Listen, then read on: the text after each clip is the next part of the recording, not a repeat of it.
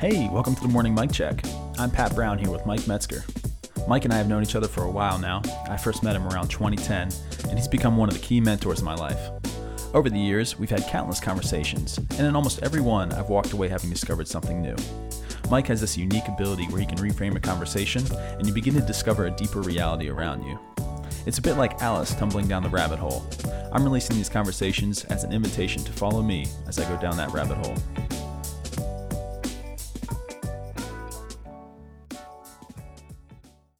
Good morning, Mike. Good morning. You know, I was thinking about the airtime we both get on this these conversations, and I just don't think it's very fair how much time you get to talk and how little time I get to talk. It's not fair. Just kidding. But today, I would like to talk about fairness. This word fair has come up recently a handful of times in conversations, and I was reflecting on how it may be a misunderstanding of the word, actually, on my part. But what often comes to mind is a kid saying, "That's not fair," that's not fair. And it's often, I think, maybe conflated a little bit with equality. Mm-hmm. I didn't get as much as them, or my size of cake is smaller, that type of thing. But I've seen it erode in marriage, particularly when we think of, it's not fair. I put in more work than my spouse.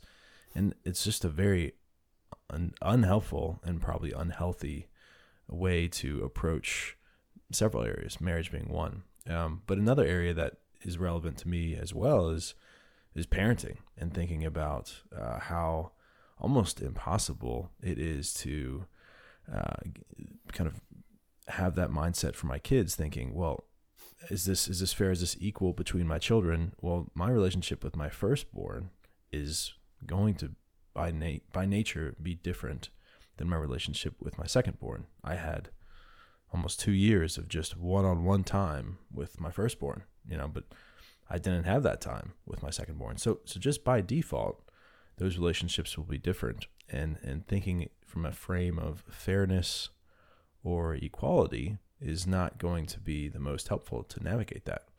So my question to you is there a better frame, or maybe even a better way to imagine fairness and to think through that?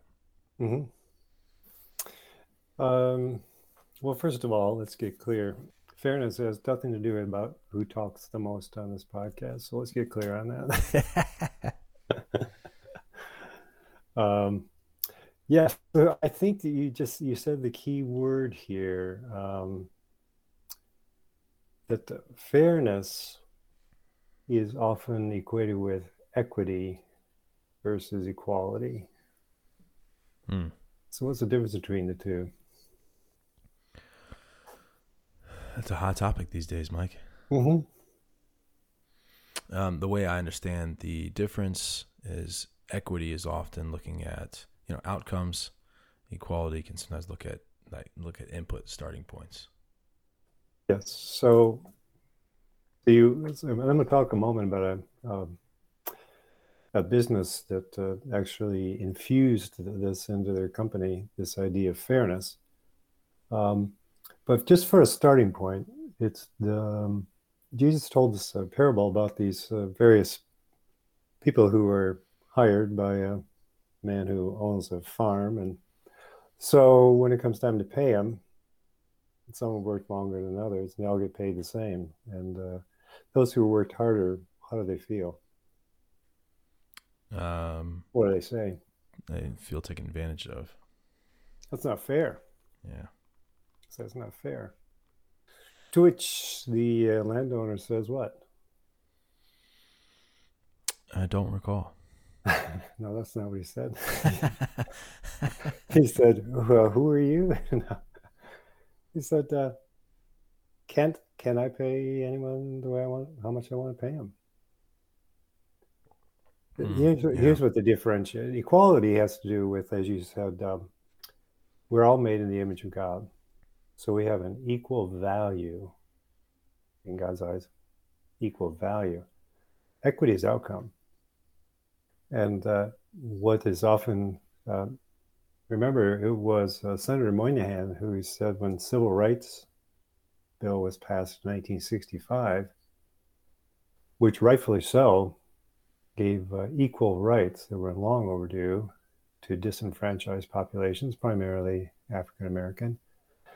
And he pointed out, just remember, equality is going to very quickly, their disadvantaged populations are going to equate that with equity. And they're going to think, now that we're equal, the outcomes will be equal.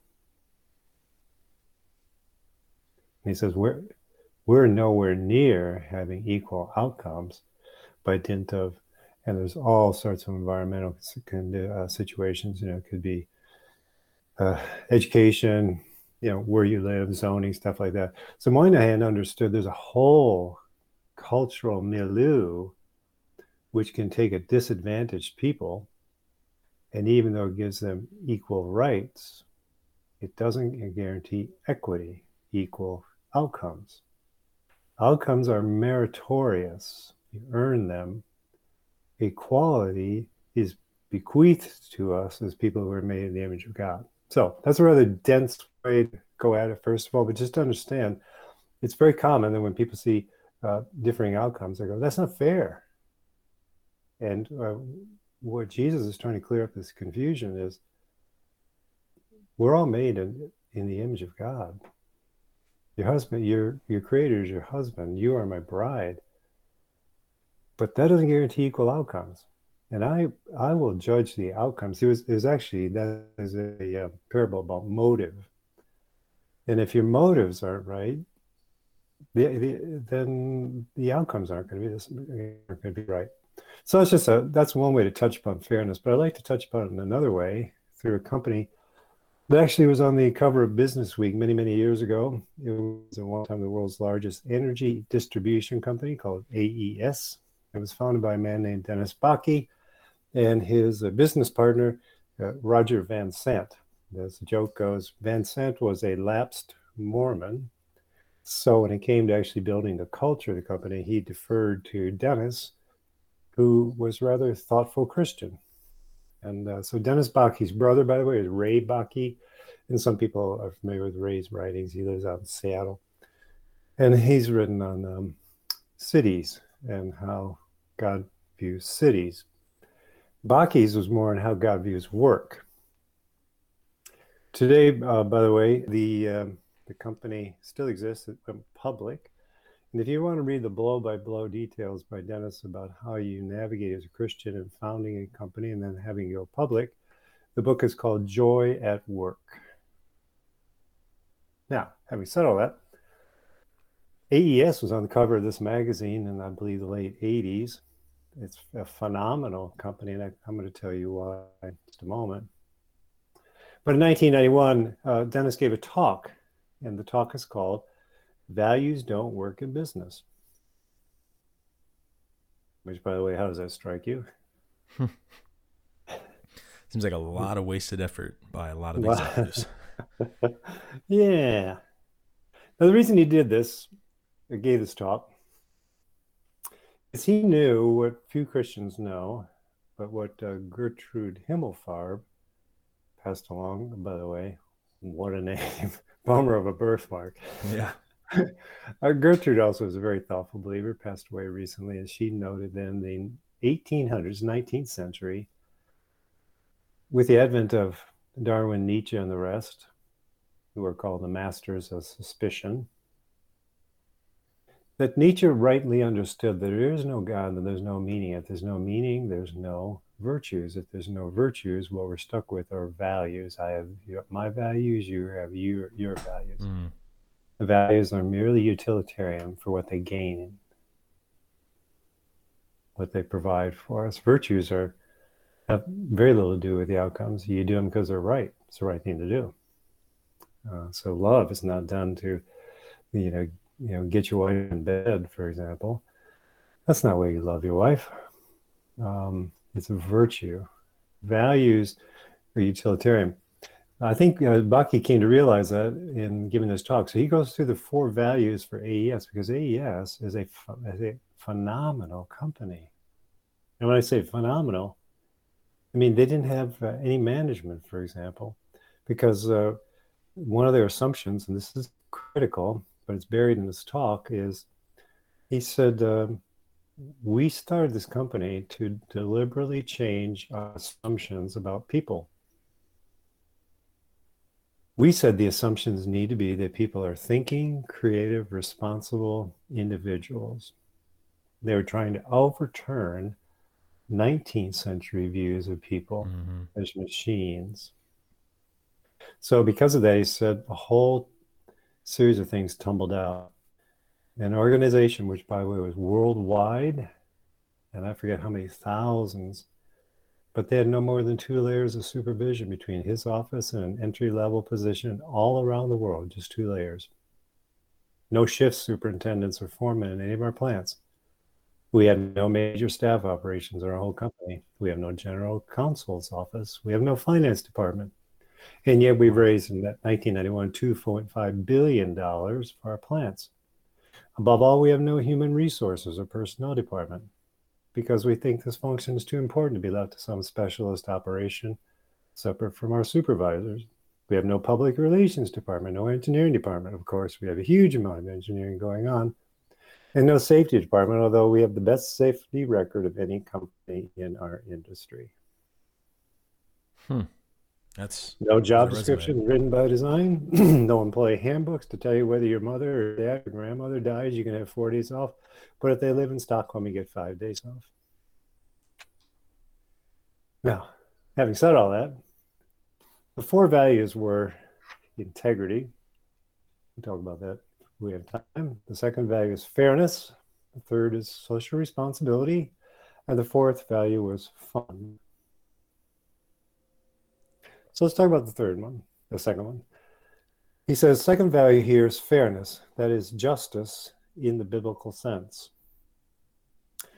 I don't mean equity, but I mean fairness. Whatever decision is made, someone says, is that fair? Would you feel the same way about this if you were on the other side of the table? Whether it's with a customer or a fellow AES person or someone outside the company or the community, we need to act with integrity and fairness. Justice, in the biblical sense, holds something in tension. And it holds this intention that we are to be compassionate and generous with those who are disadvantaged. But second, if the disadvantaged will not work, they will not be paid.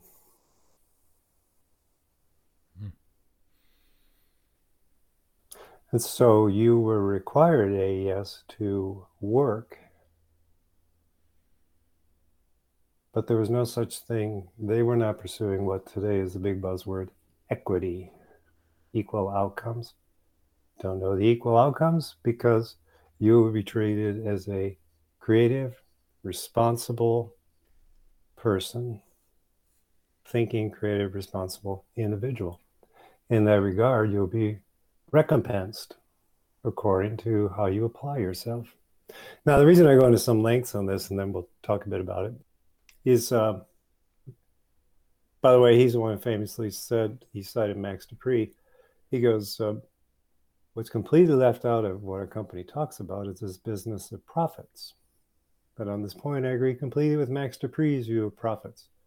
Profits are a likely and necessary result if, in fact, you're doing a good job of meeting a need in society.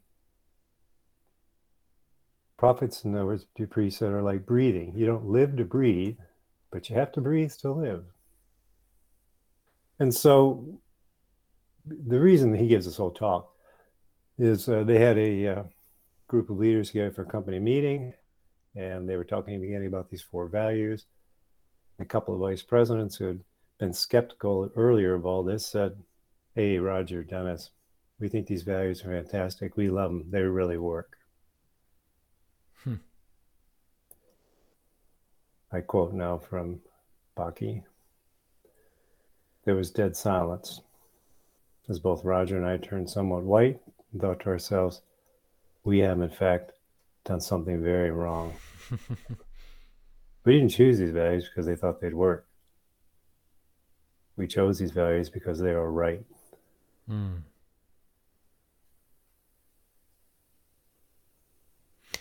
So just to clarify here, so this talk was on why values don't work. Mm-hmm.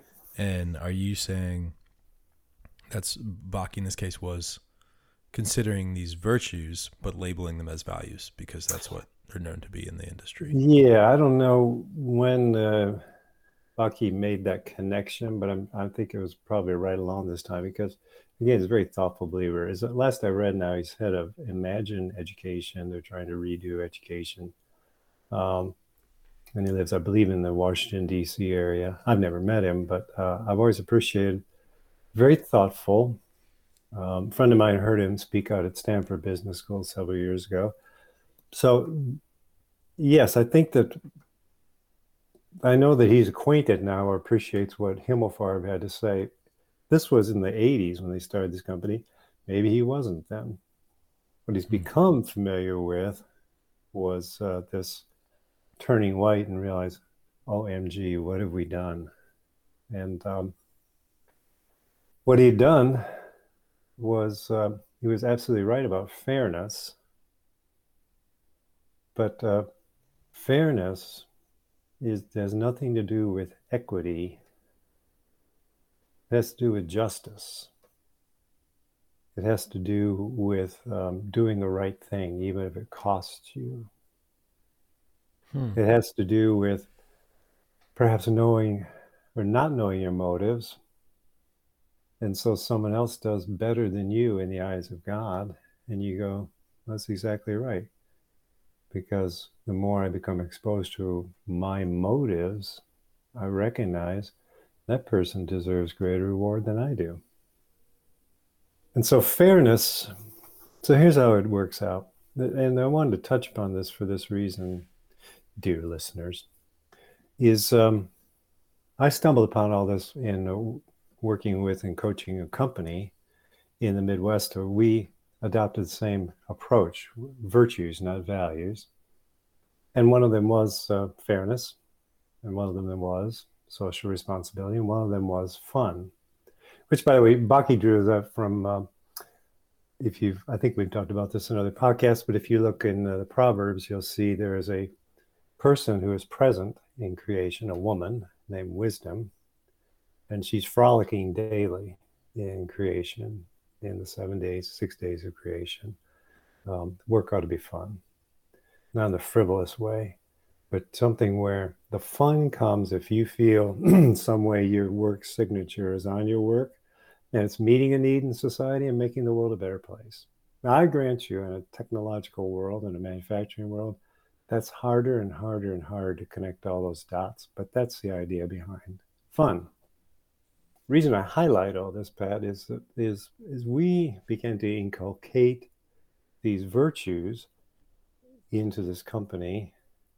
I would routinely hear from people after a year or two, hey, these virtues, I've been employing the same approach at home, and it's really helpful. And what I sort of stumbled upon was, because you spend 60 plus hours a week at work, or 40 or 50 or whatever, that probably the one thing we do more than, even more than sleep in a given week, is we work. And this made work, this idea of fairness made work more meaningful. It made more sense why we work. And fairness holds in tension why you're doing this work. You're just here for the paycheck. It brings into effect motive and outcome and caring and talking and being part of a team and so on and so forth. And people began to realize, I'm seeing the way I conduct myself at home. This has application for the way I do my work at home. And, many years later, I had a conversation with a woman at that company over the phone. And she wanted to know more and more about where this came, where I gathered all this stuff, so to say. And I said, well, I'm not sure you really want to know. She goes, yeah, I do. And I said, are you sure? Yeah, sure, yeah. And I said, well, it all comes from the Bible. That wasn't followed from there. It was a 45-minute conversation where 45 minutes later, she came to faith because she said, you know, these virtues we've been working on in this business here, I'm seeing they really apply to everything. And I found myself thinking of C.S. Lewis, who famously said, I believe in Christianity as I believe the sunrise. That's right. Not only because I see it, but by it I see everything. And she began to see everything, even how she talks to her kids about fairness. Okay, so how do we go from these are the virtues for the company, these four things, to instilling them in the company and having them bleed over? Like, how do you employ them at home? Mm-hmm. You know, when I think of values up on the wall at any business I've worked for, they seem to sit on the wall, you know, and I think that's part of the problem with values that we're talking about. But what is it? Do you have any stories of that, or what that looks like to actually employ them? Yeah. Well, first of all, anything on the wall, remember Romans 5, what Paul warned about. The letter kills. The moment you codify something, it starts to die. It's only the spirit that breathes life into it. Now, you can breathe life into the spirit of it in a company. You don't need to be a Christian. But what a lot of companies don't understand is once you codify and put on the wall, here are 6 values, you think, they're set. Just read them. I'll never forget. Right. A local company I went through one time, and one of their... they had this plaque on the wall, and I don't know, 6, 7 values. One was excellence. And as I'm walking around with this man, CEO and founder, the plaque is on crooked, and there's a giant crack running down the wall. Yeah, you got the point. So breathing life into them. Here's something I often said to our kids, and now I say to our grandkids, because when they say that's not fair, and I go, well, of course it's not. I said, listen, life's not fair. God is. Well, what's the difference? Well, God can go beyond the mortal life. Well, do you believe God's fair? I do. Sure. See, they're blurring the two. They're blurring the two of God wouldn't do that. So here you have God, incarnate, Jesus Christ, giving a story about a landowner, giving out different outcomes. The person's saying, that's not fair. Sure, it's fair. I'm fair. I'm God. I'm not saying life is fair. Listen, it's very complex how the outcomes come out of this thing, and it doesn't equate down to, I work more hours than you. Mm-hmm. By the way, Pat, I think this has some application to this phenomenon now that several are writing about. Came out of this report, quiet quitting. Remember that phrase? Yeah. Actually, I just saw a headline for it as well. Yeah. It's one of the new buzz words, but I think there's actually something to it. What is quiet quitting? Especially it's very possible in today's remote life, but it's passivity. It's underperforming and just going along with it. You sort of quit the job, but you're still showing up. You're not quite working. Yes. And what's exacerbated quiet quitting? What's actually sort of brought it out into the open? This was at The Economist, and it was actually in the Wall Street Journal yesterday too. I would just guess. I mean, COVID skyrocketed that, but I don't know what The Economist was saying. Both say what's bringing it out into the open is the demand of CEOs to come back to the office. Oh, yeah. That makes a lot of sense. Why does it make sense? Well, one, I would guess there's a strong refusal to do that. That demands overwatch. You know, you come back to the office. So that could be a big piece to it. But also it looks, you know, the demand to that could indicate lack of performance of remote workforce. Yes, and actually the studies show most workers are just as, if not more, their performance is actually just as good or better remote. Yeah, I believe that. So what's going on here? Let me suggest to you, this is where a little bit of history does help. Up until the Industrial Revolution, and we've talked about this before in the past, the home was the economic engine of the Western world. The old cottage industry. Cottage industry. So there was not a disjunction between home and work. And they often talk about, by the way, this is why marriages are stronger, because if you spend all day looking at the rear end of a cow, by the time you came home, man, it doesn't matter how crazy the world that that home is, it sure looks good. But I digress. You get this distinction. It's what often was said, the workers had to go off to the dark satanic mills. But more to the point was, it's what my conversation with this woman was about, is that, you know what, the way we work here is the way I'm running, but the way my husband and I are doing our family. Yeah, guess what? Christianity, you not only see it, but by it, you see everything. And there's a seamlessness in Scripture regarding work and home. I often joke, for example, with people in the business world, I say, so let me get this straight. You have at home a big plaque with your 8 values. You don't, Mike? So the question is, why don't you? Well, you don't because you go, well, that'd be crazy, Mike. Not only that, but they'd laugh at me. Oh, so why don't you laugh at me at work? That upset the boss. Ah. What's happened in COVID, what this quiet quitting is about, is people began to work the way the human race worked for thousands of years. And there's something about it that feels more human.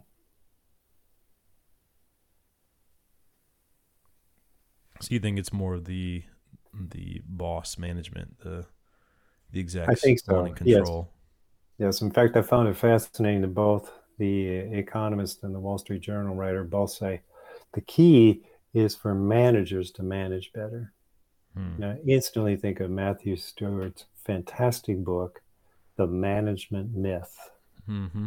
Why the experts keep getting it wrong. Listeners, if you haven't read it, he's funny. He's funny to read, and he's self-deprecating. A friend of mine, by the way, was a pastor, once gave a sermon, and the woman came up to him afterward, an elderly woman. She goes, I love your sermons, how you're so self-defecating. So I think that because we are a society that everything is forward-looking, hardly anybody reads history anymore. Just as more, just on a gut level of people saying, you know what, I don't understand. I'm more productive now. I get to take Johnny to soccer practice. I get to see my wife during the day. I get to go out for a jog. And he wants me back in the office. Well, this is, so I like what you were saying is standing out to me is that what you say, I guess, to your kids and your grandkids, which is life's not fair, but God is fair. And that, there's a lot to unpack to that, but I even just thinking about these conversations related to marriage or my own children, I think that's a helpful, even that frame alone is very helpful to not you mentioned they conflate the two, and to not do that and to really drive. I think so. To spell it out. I mean, our grandkids, some of them are a little older than your kids. So this, works out when we play, let me see. The 7-year-old can play 5 crowns. If you haven't learned that game, folks, adults, you'll love it. 5 crowns. But when we'll leave out the granddaughter's name, but when she doesn't win, that's not fair. So I often say to her, so we're playing only you can win. See, God is fair, but life isn't fair. And if you're only going to play the game of life if you win, you're going to have a long life. You're going to have a hard life. Now the other tyke is a little smaller. He actually's become really, and he's only 4, but he's really enamored. Loves to play Mastermind, which I haven't pulled that game out for years. But again, you know, you don't win. That's not fair. So Poppy wins every once in a while. That's not fair. And we had to come up with a, you know, I just said, leave his name out again. But hey, life's not fair. So if you're only playing this game because you're going to win, I'm not going to play anymore. That's not the way life works. God is fair. And life isn't fair. Don't conflate the two. I don't use the word conflate with him. But I did say, hey, we're going to do a different thing now. It's going to be from now on, whoever wins, we stand up. And I said, stand up. Good. Haven't put out your hand yet. And we're going to shake hands and we're going to say, congratulations. Good game. Now, I don't know if he knows what congratulations mean, but he jumps at the word and loves it, and we stand up with a smile and shake hands. That's adorable. It is adorable. And no, I'm not saying I'm in the role of God here, but I do occasionally jigger the system to make sure that he wins. Because I know I could slaughter the poor kid right and left. I once watched, we'll leave out the person's name, but this parent... And they wanted to introduce their kid to, what's that? Not tic-tac-toe. Anyway, they slaughtered the kid 4 straight times. And I wanted to say, come on. That's not fair either. Well, anyway, we have rummy cubes. We play dominoes. And, but we have worked out the, You gripe and complain because you don't win, game's over. That's fairness.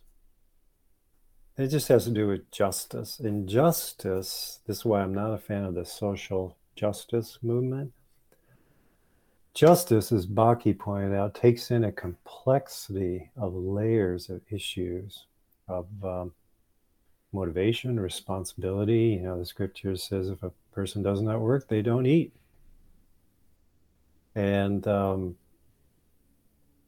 so when you know, we talked a bit about this, but I don't have a great deal of sympathy for student debt and loans, because I think, so let me get this straight, the school or the government put the gun to your head and made you take out a loan. Mm-hmm. See, that's justice takes into account, did you apply yourself at work? Could you have held down another job? As you know, one of the comments from one of the persons was, this person's daughter is now a missionary, so it's a burdensome thing, to which I replied, well, when I was with Campus Crusade, you had debt. They strongly urged you, if not made you, go find work for a year or two and pay off that debt and then come become a missionary. That's justice. See, that takes into account the layers of issues. And so fairness for your kids is you can't introduce them to all those layers, but you can put the cookies way down the lower shelf. And when the first time they say that's not fair, you just say, well, of course it's not fair. Life's not fair. God's fair. But life's not fair. If you're playing this game because all you want to do is win, you'd be better to find someone else to play with.